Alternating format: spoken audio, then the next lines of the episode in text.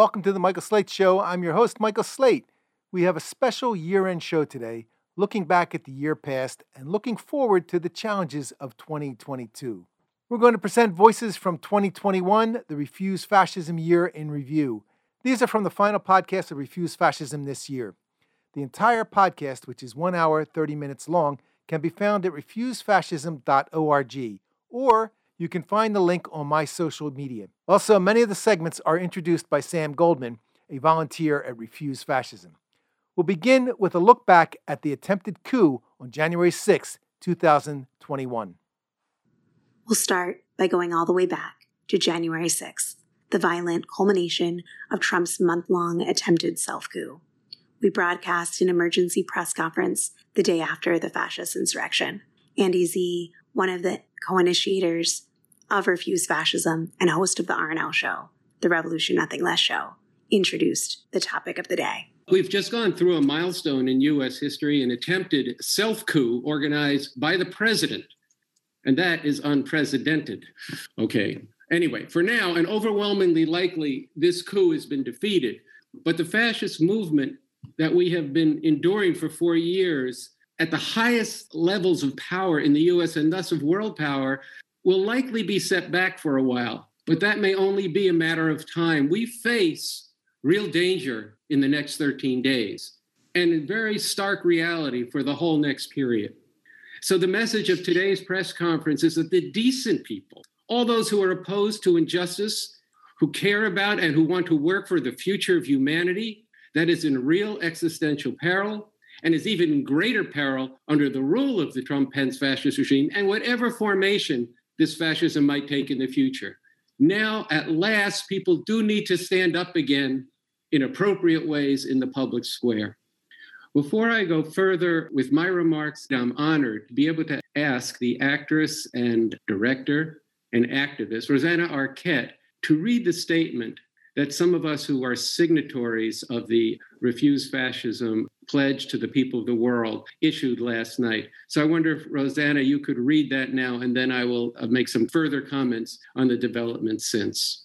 On Wednesday, January 6th, we saw President Trump call forth and unleash fascist mobs to storm the US Capitol. This was an attempt at a coup. It did not succeed this time. But the danger from even a failed coup is to be taken seriously, setting the stage for them to come back sooner or later to re seize power with or without Trump.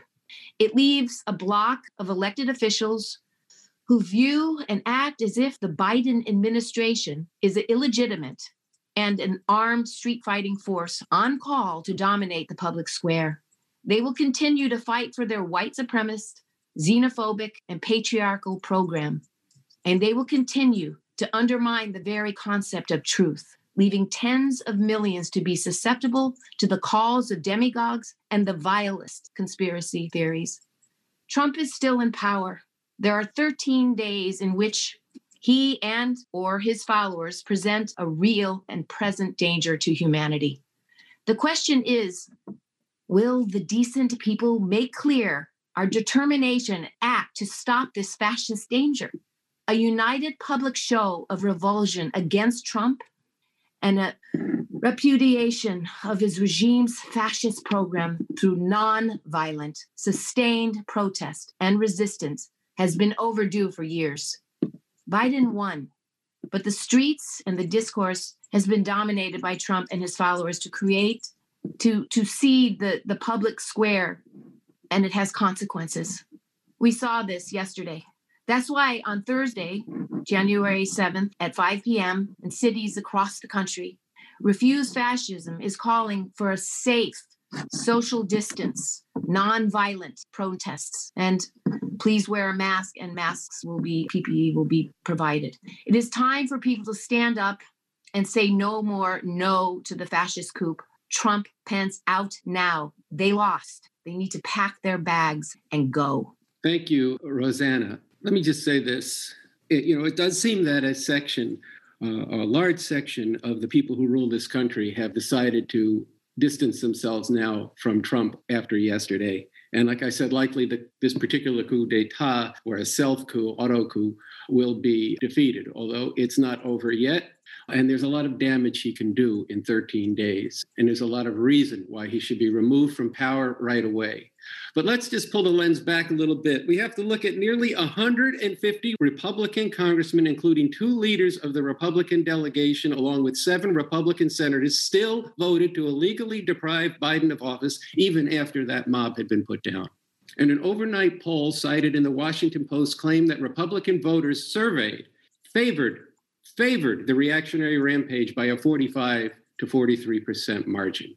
The fascist organization and the movements are still forged, and they will be, and they are already, and they will be filled with revenge, and they will now have their martyr, not only in Trump, but in the QAnon woman who was killed in this assault, and they will have a battle cry. Well, we don't have much time for a lot of American history. Those who recall the defeat at the Alamo became a battle cry, remember the Alamo, and we should be cognizant of the possibility and probably the likelihood of remember 2020 will be a rallying cry for these fascist forces for some years to come. Now, you've heard for the press and for others who are watching us for the first time that refuse fascism in its name, and has said this is fascism. And just very briefly, refuse fascism has said that fascism is not just a gross combination of horrific reactionary policies. It is a qualitative change in how society is governed. Fascism foments and relies on xenophobic nationalism, racism, misogyny, and the aggressive reinstitution of oppressive traditional values. And fascist mobs and threats of violence are unleashed to build the movement and to consolidate power. And as we saw yesterday, to attempt to seize power back after being after they have lost in a legitimate election. But I think it's important to say that we have to understand that this core is going to continue to exist. There are tens of millions of people in this country who have been led, organized, and shaped in a fascist direction. They have their own media, their schools, their institutions, and they've been conditioned to view all of the people on this call Black people, Latino people, people of color, Native American people, LGBTQ people all these people as illegitimate and undeserving of a voice. This is a continuation, in a very real sense, of the Confederacy. I'll make just two points about that. One, you saw it. You saw those Confederate flags. So, yes, along with the American flag and the Trump flag, you saw the Confederate flag there. And then you had Ted Cruz in his remarks invoking 1876 as a precedent for overturning this election and the deal that was made to deny people the rights that had been won in the Civil War and to begin the betrayal of Reconstruction. So, the point of our press conference is to say there can be no more waiting. There is a need for the decent people to make clear our determination to stop this fascist danger, which has been overdue for years now. And where does this term the decent people come from? It comes from an example in Nazi Germany where a scholar said that in a particular town they could have prevented fascism but for one thing, after one family had been deported, taken to the camps, a second family stood up and they were taken. Nobody else did anything. He said there was an opportunity then for the decent people to form a united front around it and to oppose this. That's what we need to do. There can be no more waiting. Today, what we saw yesterday is the payment for the passivity in the face of Charlottesville, passivity in the face of refugee children ripped from their parents and abandoned in cages, passivity in terms of the violent attacks and unanswered defamation of the movement for Black lives. So now we do have to learn our lesson, and now has to be the time to get together in nonviolent, massive numbers, but to stand up now. We have seen over four years, if we simply rely on the normal political processes, they will be squandered and abandoned. That was true in the impeachment when they wouldn't call witnesses, and it will be true here too.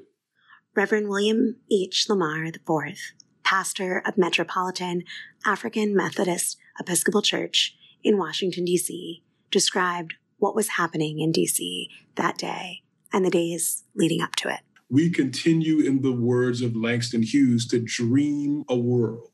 So, the dreaming of what is possible when human beings together exist in a multi ethnic, multi religious, multiracial political economy, something that has yet to fully flower in the United States of America. When the Capitol was stormed. When the coup occurred yesterday, I was at Metropolitan AME Church, the church that I'm pleased to serve. I knew that they were coming because they had come before and defiled our property. I got there at 6 a.m. on yesterday and stayed until our security team begged me to leave. Now, this is interesting. You saw all of the symbolism yesterday Confederate flags, Trump flags, uh, all of the other symbolism. They raised a cross and they also put up a noose. And we need to be very clear that they were deploying symbols, they were dispatching symbols to communicate that this these were the theological and the philosophical, the impetus behind what it is that they were doing. Now, they said that it was about God, they said it was about saving the nation. Uh, they said they flew flags that said Jesus saves. But on yesterday, our chief of security, who is a middle aged gentleman good looking, strong, strapping. He had on his uniform, his vest, his weapon. There was one of the ladies who had come to support Mr. Trump in the coup. She was in a wheelchair. She was being wheeled by him. She stopped in front of him and she said, We are here because we hate niggers. Now, if you pay attention to all that has been said, what Lily said, what Dr. West said, it is very clear that this movement is not so much about liberty not so much about freedom, not so much about God, as it is about fascist leadership and purging undesirables. All right, that was a look back at January 6, 2021, from Andy Z of Refuse Fascism and the Revolution Nothing Less show on YouTube. Actress, director, and activist Rosanna Arquette and Reverend William Lamar IV, pastor of Metropolitan African Methodist Episcopal Church in Washington, D.C. Now we'll hear from Cornel West, revolutionary Christian professor public intellectual, and activist, speaking about the importance of refuse fascism. On January 5th, the day before the fascist assault on the Capitol, Sunsara Taylor hosted a roundtable titled, What is the Lasting Danger of Trump's Attempt to Overturn the Election? Dr. Cornel West spoke about the contributions from refuse fascism activists to the movement to stop fascism since the beginning of Trump's term in office and the importance of political clarity about what we've been up against. We we we, we checking out and see what's going on in Washington D.C. because uh, you think about you know the impact of the uh, presence in the New York Times. That goes back five years, and then five years later, there it is again, and people think, who is this refused fascism? What what are they talking about fascism? I heard so and so talking about. I heard you talk about it, brother West. You call him a neo-fascist gangster for five years. I think you're going too far. He's not fascist. He's just somebody you disagree with. Hey, get off the crack pipe. we ain't using this language just haphazardly. And it was really the refused fascist movement in which Revolutionary Communist Party's analysis, vision, sacrifice, service, led very much by Sunsara in the streets, and then with Brother Andy and Carl, and then Brother Avakian's theory, has really put fascism on the map for the last five years. And that needs to be said. And it's very important. And, and I hope we get this link because I'm gonna put this on my Facebook and my uh Beautiful. and my Twitter. You know Beautiful. what I mean? So they get a chance to listen to the different voices in this regard as it relates to both fascism, what happens the next few days, the relation of religion, prophetic religion to revolutionary struggle, the role of science, all the good stuff, and the wonderful laughter, and a little bit of the Coltrane and arts and uh, Curtis Mayfield and things, and Nina Simone that we get, we get in there. Absolutely. All right, that was Dr. Cornel West. Next, we'll hear from two scholars of fascism commenting on the situation we are now facing. First is American historian, cultural critic Ruth Ben-Ghiat. She is a scholar on fascism and authoritarian leaders. Then we'll hear from Federico Finchelstein, an Argentinian historian and chair of the history department at the New School for Social Research. They are interviewed by Sam Goldman from Refuse Fascism. In the article, one of the things that you referenced was the data of the percentage of Republicans that continue to support because of these lies in many ways. Yeah. You remind people that more than half of the Republicans question agreed that January 6th was the work of violent left wing protester trying to make Trump look bad. And I was wondering, why do you think that is? Why do you think that so many people don't believe their eyes in terms of what they actually saw? You know, the more documentation there is of an event, the more of a challenge and more of a thrill it is to get people to not believe their own eyes. And so I start the piece with Trump speaking to veterans. I forgot what year it was, like 2018 or 19. And he says, What you're seeing and hearing is not what's happening. And this is the ultimate power move of the authoritarian to get people to disbelieve their own critical faculties and lose confidence in their own critical faculties and listen to the leader. So that is going on. The over 30,000 lies that Trump told, and which were amplified by Tucker Carlson and all the other people participating in this, they primed the audience for January 6th. And in fact, I had written an earlier piece for CNN that the big lie, justifiably, we focus on that they pulled off for millions of Republican voters this total, again, flip the script that actually Trump won the election. But thousands and thousands of small lies or smaller lies prepared people for the big lie. And that's also how propaganda works. And Trump has been extremely skillful. As you know, I'm no fan of Trump. He's a, a nightmare fascist, but he's extremely skillful propagandist. And had around himself from the very beginning people like Stephen Bannon and Roger Stone, who have decades of experience with authoritarian propaganda. They literally worked for dictators like Roger Stone and Paul Manafort, or in Bannon's case, they've been studying and practicing far right propaganda for years. So it's very formidable crew that unleashed a disinformation barrage that's unequaled in American history in its volume but also Trump and the leader cult, he cultivated people. And so I, I make a big deal in anything I write about January 6th that January 6th was also like a leader rescue operation. And it's very important that at the rally before the assault, he told them that he loved them, that they were special, and that their journey was just beginning. And this is part of the cultivation. You make these subversive people feel special and then they're going to commit violence on your behalf.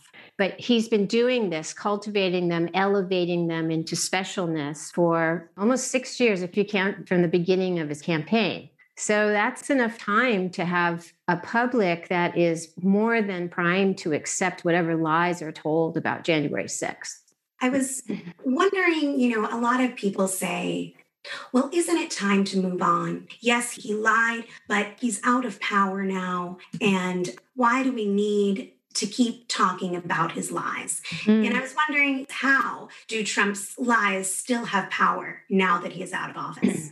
That's a great question. I certainly encounter Trump fatigue when I give talks. If I'm giving a talk about strongmen where I'm talking about all kinds of people, the moment Trump is mentioned, if it's a talk where you're seeing everybody on Zoom, there's like some people that just don't want to hear it, or they start posting in the chat, like, oh, the same old thing. You know, there are many reasons people can want to move on. Some reasons are that they never wanted to leave the seriousness of the threat to democracy. And so, indeed, the system did work. We got rid of him and we voted him out. And I often say this at the end of a what might be a grim talk. You know, I say, like, we have to hold on to this that we did something that's unusual. We voted this guy out and under very difficult circumstances with voter suppression and threats and the pandemic, but we did it and the whole Georgia runoff. So some people and they could be on the left or the right.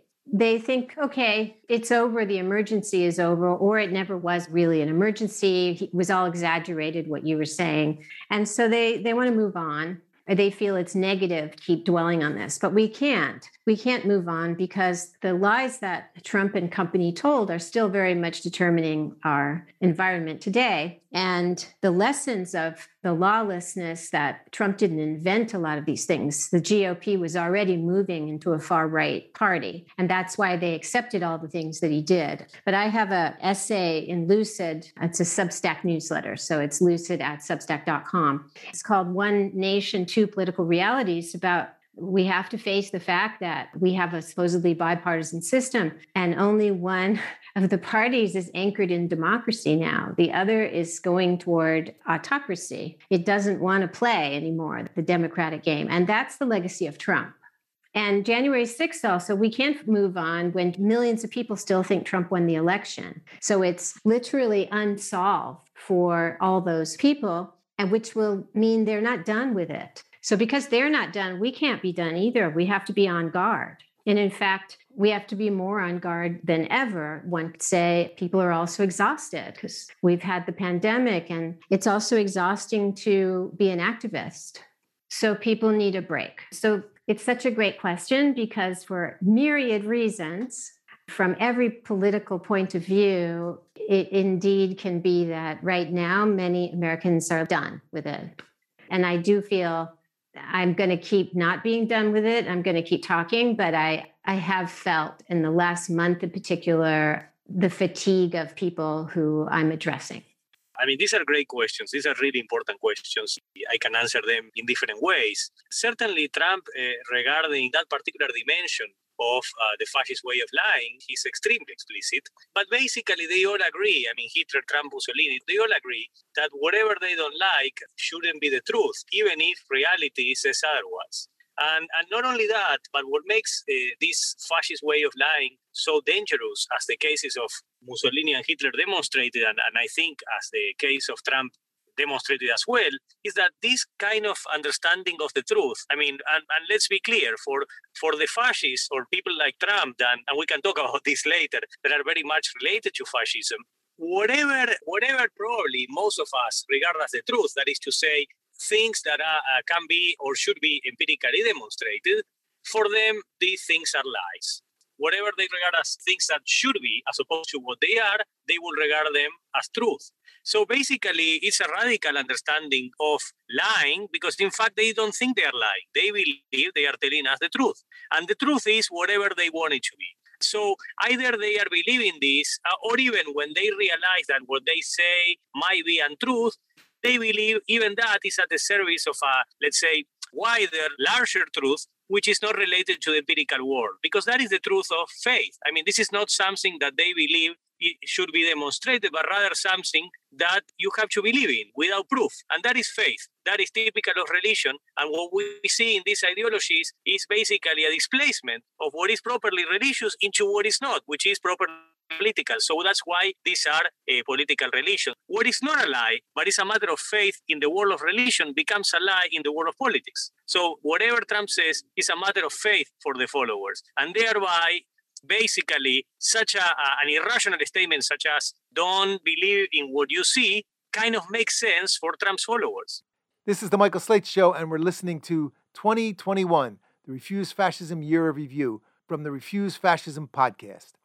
Now we'll hear from Sunsara Taylor, radio host on Pacifica stations WBAI and WPFW, speaking with actor and activist Rosie O'Donnell and Jason Stanley, professor and author of How Fascism Works. One week ago, when we saw this siege on the Capitol with Confederate yeah. flags, with a hangman's gallows, with all the misogyny and hatred for women concentrated in the Proud Boys and and and the Christian fundamentalist Christian fascist movement that was also part of this, the lies, the conspiracy theory, all of this. when you saw this, just take us to what were you thinking and how have you been processing this? What have you been thinking about it in the weeks since then? The first thing I thought was, where the hell are the police?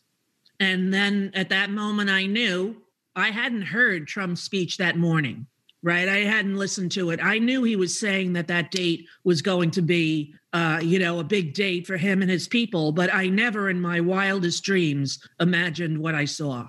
You know, it gave me panic, like so many people who suffer with anxiety. It gave me pure panic. And to see um, our congressmen and senators left unprotected while he held back police and the National Guard and the Army and anyone else who would help is beyond my ability to understand. So, how anyone could ever vote not to impeach him in the Senate would is mind blowing. What else do we have this for if not this exact instance? He should have been arrested the next day. I did a little thing on the internet where I said, you know, I have five kids, and if I told my son no parties this weekend, and I come home on Sunday and the house is a wreck and he invited a thousand people over and the windows are broken and five people are seriously hurt. Do I punish him that night or do I wait seven days while he goes about his life to punish him? It's absurd that we haven't done anything yet.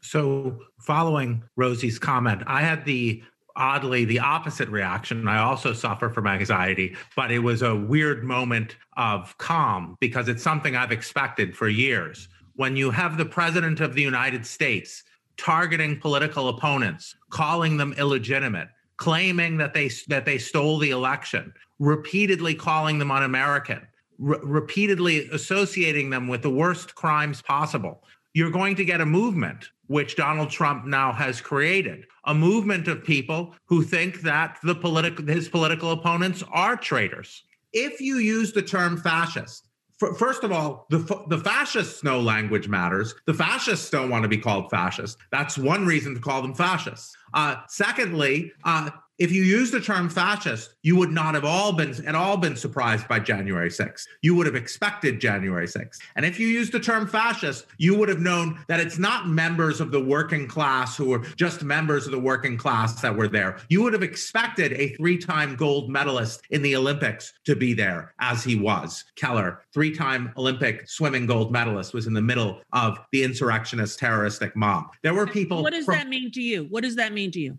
That means that he was there that that they've reached and infiltrated into areas of of uh, success and and commonality in america that they're no longer just the kkk with hoods fascism means a the KKK was was fascist and the KKK yeah. crossed, crossed classes. It means it means that there's going to be a lot of middle class people there. There's going to be rich people there. It's not a class movement. It's an ideological movement that is based on racism. That is based as no one needs to tell you better than this, Rosie, on on sexism, horrific violence against women. As you your case as an alarm bell rang across our nation. Uh, so if you use the term fascism, the concept of fascism, then you know it's not a bunch of survivalists who are just anxious about losing their jobs. You know it's going to draw in people of all walks of life who who feel that the communists are going to take over their country, who feel love for the leader. So fascism leads you to expect a coup and it leads you to recognize that this is the end of the beginning, not the beginning of the end.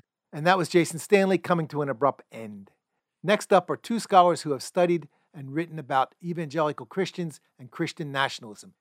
First is Anthea Butler, professor of religion at the University of Pennsylvania and the author of Women in the Church of God in Christ. She's followed by Sarah Posner, an American journalist and author. She is the author of two books about the American Christian right. I hope to dispel the fact that people think of them as moral agents in society.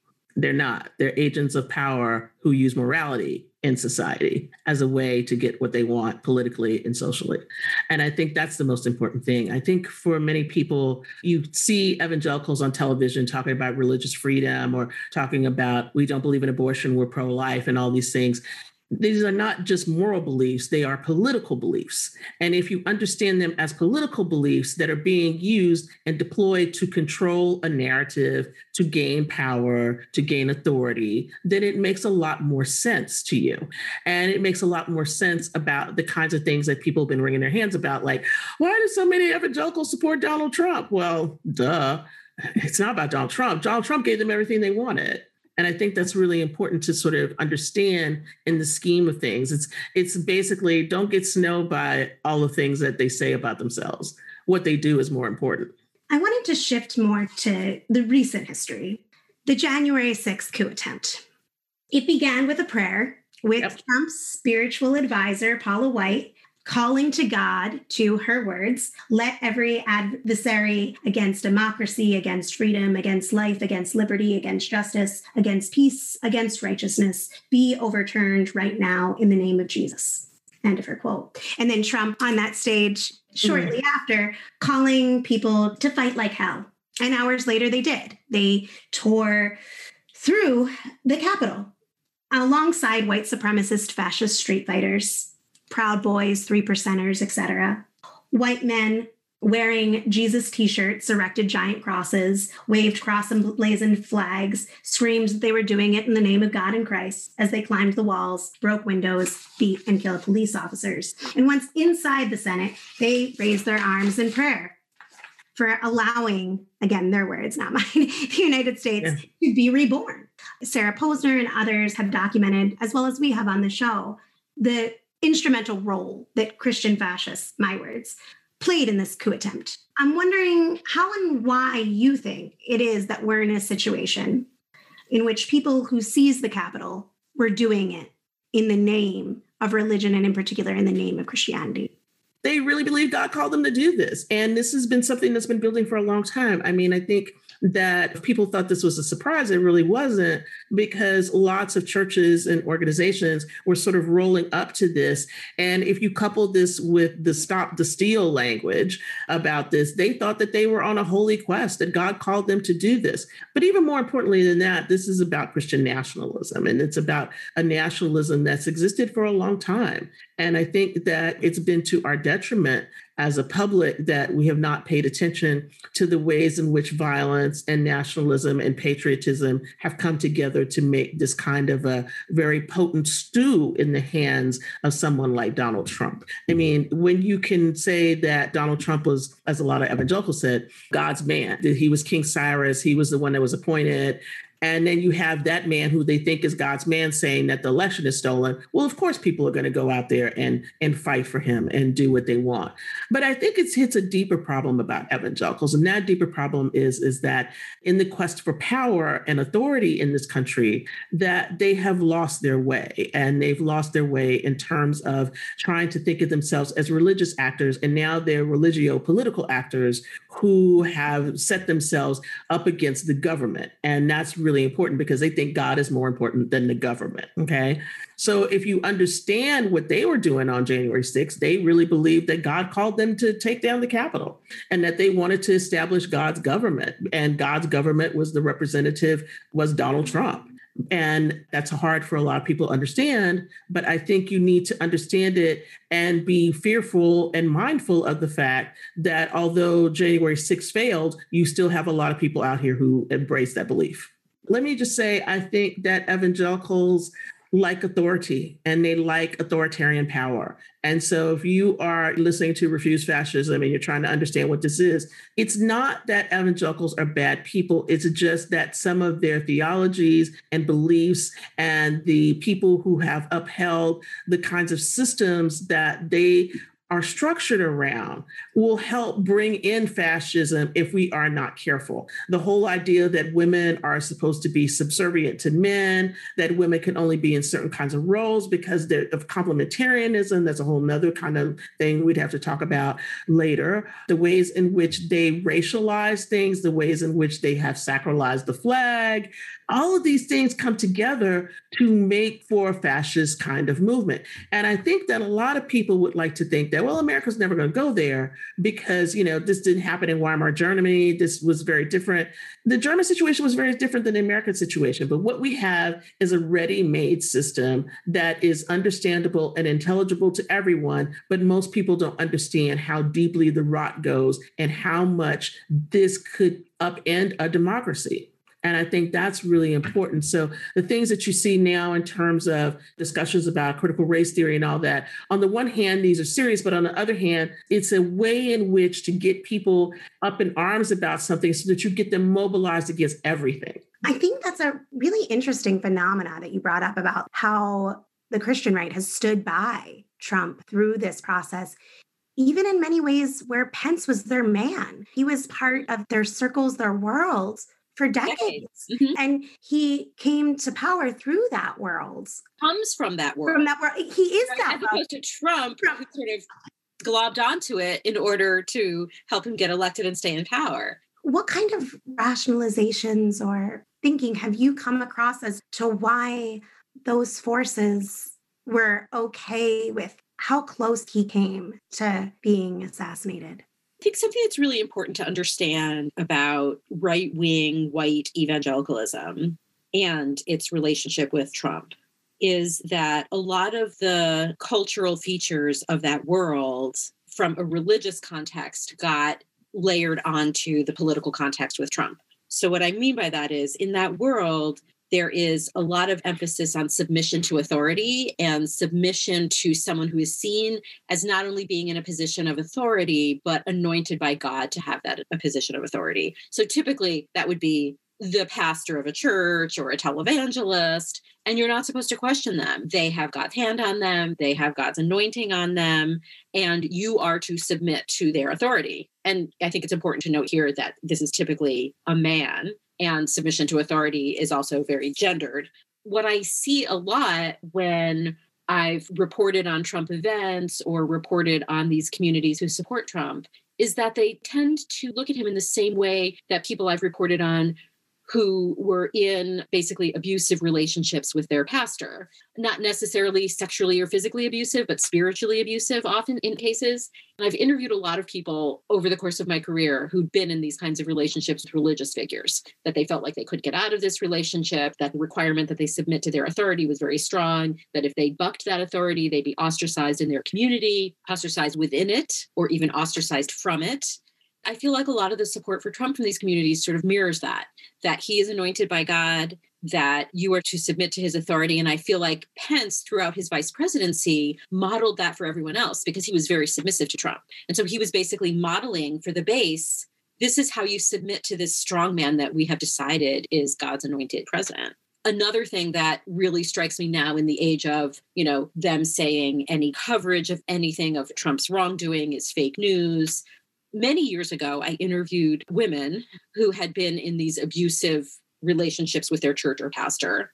And more than one of them told me that when their local newspaper did investigative pieces about the pastor, oftentimes these were pastors who were very prominent in the community or had a lot of followers, and the newspaper would look into sexual wrongdoing or financial wrongdoing, and they said they just simply would not read it. That it was that's of Satan to read the newspaper that's coming against the pastor.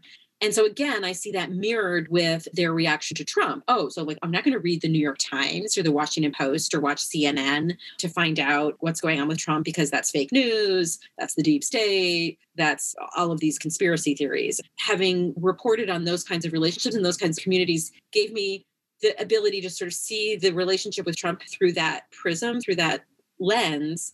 And I think it tells us a lot about something that seems mysterious to the rest of us, which is how can they look at all this evidence and still support him? Can you talk about why it isn't cowardice? Why it, as you said, a vote to acquit isn't cowardice, it's fascism? There is an element of cowardice to it, obviously, but by calling it just cowardice and not recognizing it as the complicity that allows fascism to function and thrive. It just papers over what's really going on here. Because I think if you call it cowardice, then it makes Trump seem like an aberration who's scary to these Republican lawmakers but once we get past this period, they won't be scared of him anymore because he's no longer in office. They won't be scared of his base because they'll start to not see him as having the bully pulpit because he's not president anymore and he doesn't have his Twitter anymore and so on and so forth. But these are real long lasting changes in our politics and the complete subversion of our democracy that has happened under Trump. Being complicit with that isn't just cowardice, it's being complicit with fascism. If you allow a leader who is seen by his base and your base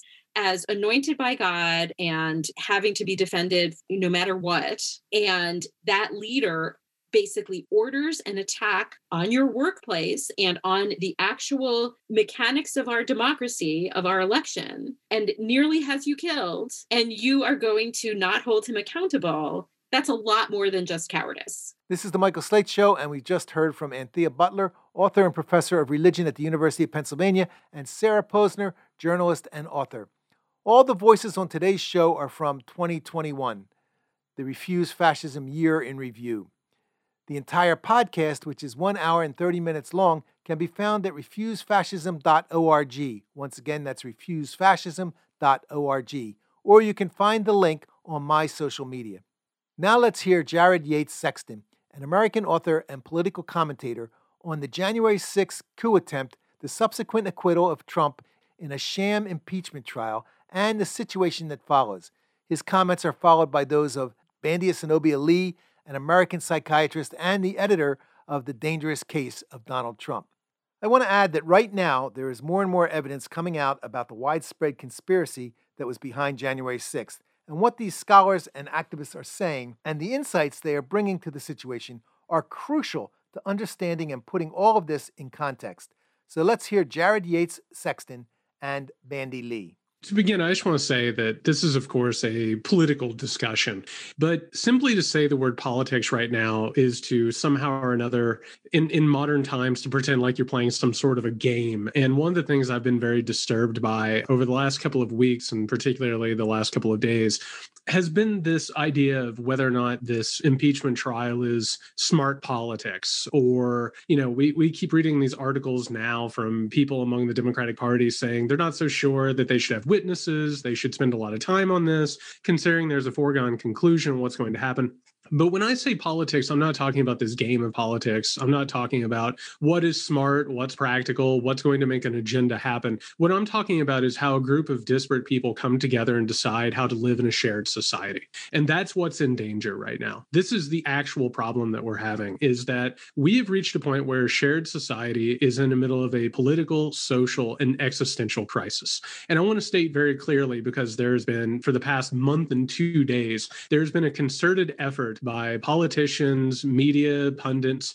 to frame this whole thing as a weird aberration that took place on January 6th. And it just so happened that there was a riot that spilled into the US Capitol and it's really terrible what happened, but we you know, we we've moved past it and we've turned the page and Donald Trump is behind us and now we can unify and move on. That's unfortunately a fairy tale we have a real problem in this country. And I want to go ahead and say, first and foremost, what happened on January 6th. And this is the way history will look at it if we have history. The President of the United States of America, after fomenting one conspiracy theory after another for years, and then engaging in a fascistic, white supremacist, white supremacist, paranoid conspiracy theory, sicked his radicalized followers on his own vice president and the legislative branch of the United States of America. He declared war on the government of the United States and tried to carry out a violent coup.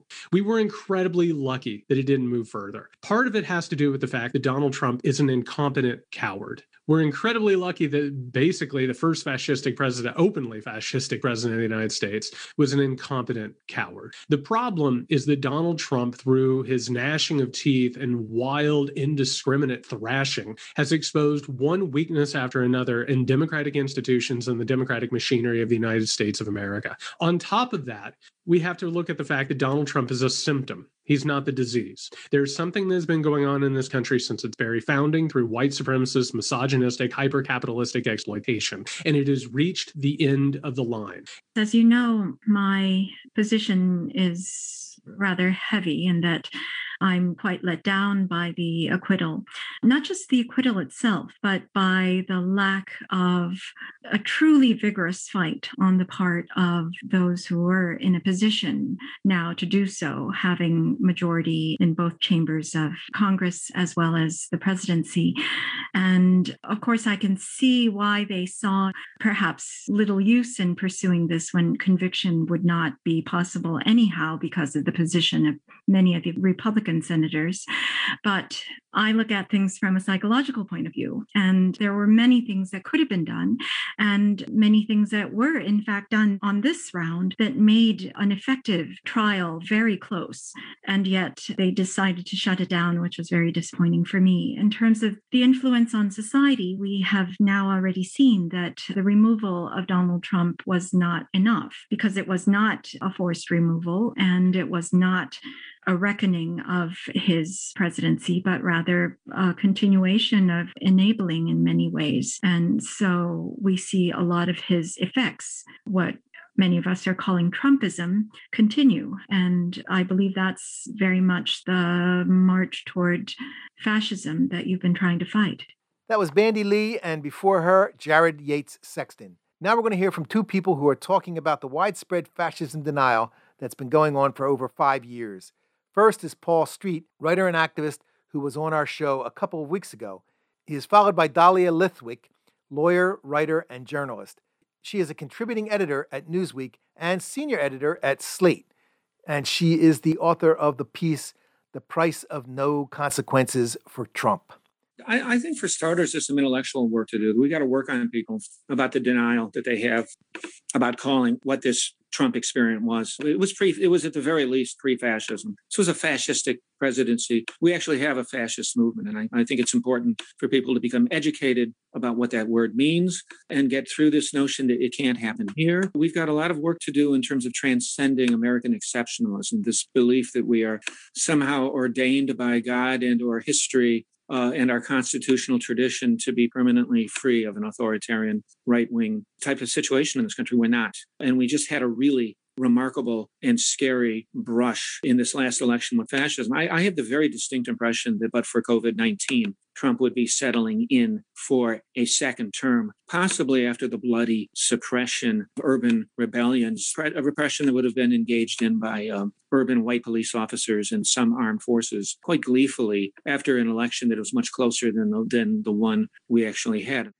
I mean, I think in some sense, your podcast single handedly makes the larger point that I was trying to make, which is you know, the thing that people like Amy Siskind or Bandy Lee or the myriad people over Masha Gessen, Jason Stanley, and Tim Snyder have been trying to make for the past four and a half years, which is this is not normal. And to remind people that the heart wants what the heart wants, and what the heart wants is normal. No matter what was happening for the last four and a half years, I think the ability of most people to just integrate it and move on is shocking. And in some sense, what I'm describing is almost a mental health phenomenon that you can normalize anything and things that horrified us, the Muslim ban, the first week of the administration, at some point we were okay with it. Family separations, we were out of our minds, we were marching, and then we were okay with it.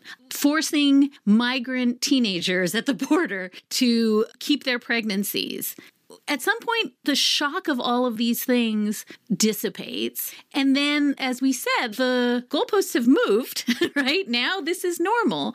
And our brains long for normal. And so I think one of the things I was trying to say is I felt like I spent the four years of the Trump era as a legal correspondent, setting myself on fire, you know, going into the green room at MSNBC and trying not to rip my hair out and scream, and trying over and over and over again to say, this is not normal, this is not okay, and being you know, I use the word gaslit advisedly, just constantly and consistently being told, not just by Bill Barr, but by folks on the left that, you know, we're hysterical, we're overreacting, you know, calm down. He's not really going to stop vote by mail. Okay, maybe he's going to try to stop vote by mail, but it's not going to be with the complicity of Bill Barr. Oh, maybe with the complicity of, maybe he's going to try to set aside the election results. Maybe he's going to try to foment a coup. But at every turn, we are being told, like, come on, you are really overreacting here. And I felt as though having spent four years being told, it's not that dire. Please stop worrying. You know, all the anxiety is just feeding into the hysteria. To have that directed at you again post Trump by folks at the Biden Justice Department, by, as you say, some of the Democratic leadership that's like, oh, you know, don't overreact. What Georgia and Texas are trying to do in suppressing the vote isn't that bad. Who doesn't have voter ID? It's so enervating when it comes from your own side. And I think that was really what I was reacting to that having spent four years essentially being told, you're completely nuts, none of this is going to come about. Oops, it came about but move on. It's really, really maddening when it comes from the very self same people that you entrusted to fix it. And so I think that was the gist of what I was trying to articulate in that piece was gaslighting is gaslighting whether it comes from inside the house or outside the house and that in fact when you are the Justice Department and you're doing the wrong thing in E. Jean Carroll, you're doing the wrong thing uh, with the Mueller report, you're doing the wrong thing with investigating leaks of either journalists or members of Congress. If you are consistently doing the wrong thing, then say, hey, we've chosen to do the wrong thing. But to turn around and say, hey, America, you're overreacting, that's just not going to work. But one of the reasons I wrote that piece was just to have this sort of cri de coeur of I spent four years being told this is normal, get used to it. I'm not prepared to spend the next four years hearing the same thing from my side. That was Dahlia Lithwick, author of The Price of No Consequences for Trump.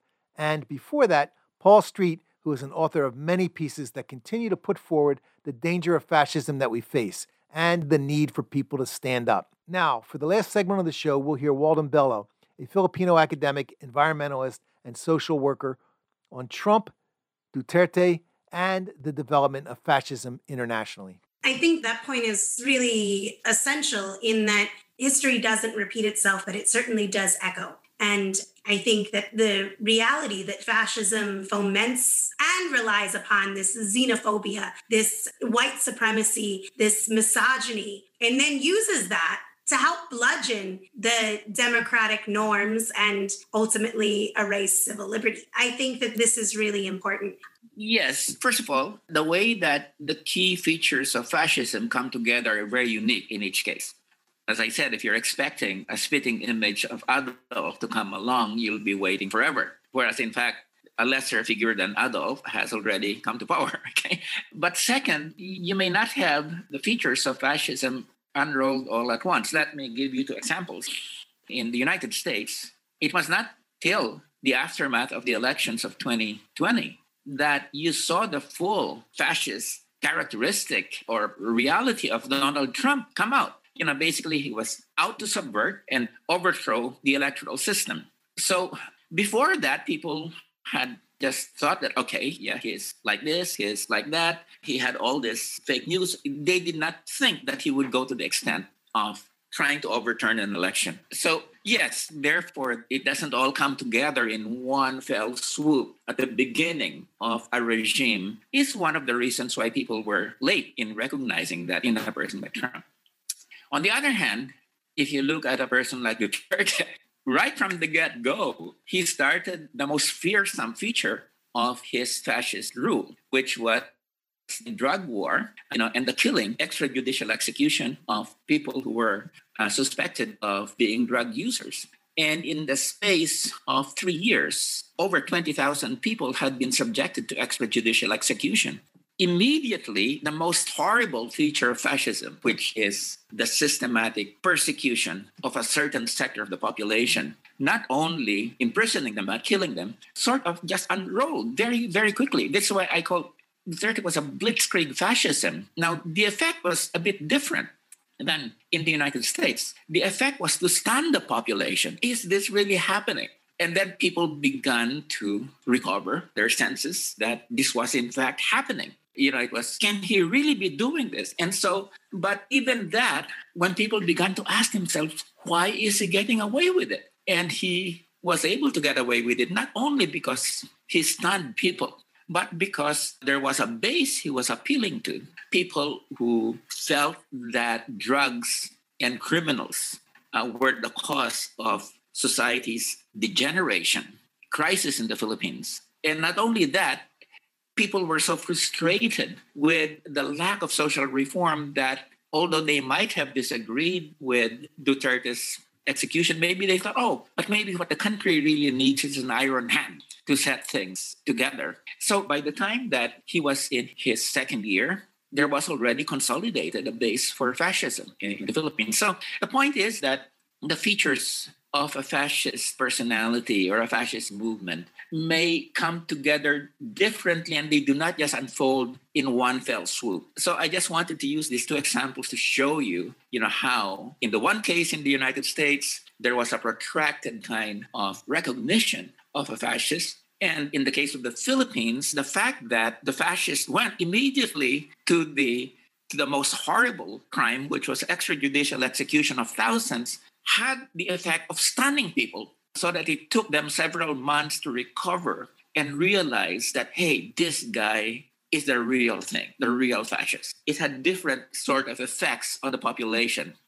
The point here, when it comes to the United States, is there are already pre existing conditions, which is the racist democracy that the United States has had. And then there was the neoliberal impact on American white working class jobs that the Democratic Party was seen as having promoted along with the Republican Party, of course. And then, thirdly, the sense that whites were going to become a minority fairly soon. because the demographics favored colored people. So I think those three things came together. And what Trump did was to bring those things together in his rhetoric. Uh, it's even hard to call it an ideology in a formal sense, but he was able to bring together these fears and resentment together to consolidate that base that he had.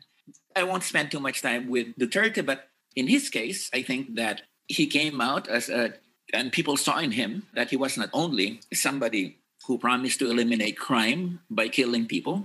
During the elections, people probably thought he was just exaggerating, but they said, okay, crime is a big problem, drugs is a big problem. The only guy who can eliminate this is Duterte. The second thing is there were people who may have disliked his language, disliked his rhetoric, and didn't really think that he should just focus on crime and drugs, but felt that, oh, this guy's an authoritarian figure and our democracy hasn't been working, maybe Duterte is the guy who will be able to eliminate corruption, okay? And he might be the guy who can discipline the elites who have been so selfish. So I think basically those things came together within the Philippine electorate, and especially the Philippine middle class. The Philippine middle class back in the 1980s, it was part of the movement that overthrew Marcos, the previous dictator, but by 2016, 30 years, the kind of democracy that emerged in 1986 had not delivered. So these resentments and frustrations and fear of crime all came together to produce a base for Duterte that then his followers proceeded to consolidate once he came to power. So that's the case with both in both the Philippines and the United States. One must not underestimate that base. Because although, for instance, in the Philippines right now, Duterte has been screwing up in terms of responding to the COVID 19 pandemic, and he's being seen as too friendly with China. You know, despite the fact that things are not going that well for him, I would not underestimate his hold on a significant sector of the population. Just like in the case of Trump, 11 million more people voted for him in 2020 than in 2016. So that means, you know, he may have lost the elections, but he has consolidated his hold over the Republican Party and has now a very powerful instrument. He may or may not win in 2024. But let's face it, what we have now in the United States is a sharply divided electorate. The way that I would characterize the United States is there is an informal civil war that is taking place there. And on one side of that are the Trump forces who are willing to believe anything he says and are his willing accomplices at this point in time. And then, of course, we also look at India, we look at Hungary, we look at Brazil, and you know, we find many of the same features. And one of the things that is very, very striking when you look at the Philippines, India, Brazil, let's take the global south, is the way the middle class has ceased to be a democratic force, but it's now a force for supporting authoritarian regime. That's very definitely different from the role of the middle class in the 1980s in this part of the world. This is the Michael Slate Show, and that was Walden Bello, academic and activist on Trump, Duterte, and the global threat of fascism. And once again, you've been hearing the voices from 2021, the Refuse Fascism Year in Review. The entire podcast, which is one hour and 30 minutes long, can be found at refusefascism.org. Once again, that's refusefascism.org. Or you can find the link on my social media. And this brings us to the end of yet another show. I want to thank my assistant producer, Henry Carson, and engineer, Wendell Handy, and all of you for tuning in. You can write to me at mslate at themichaelslateshow.com. Once again, that's mslate at themichaelslateshow.com. Happy New Year.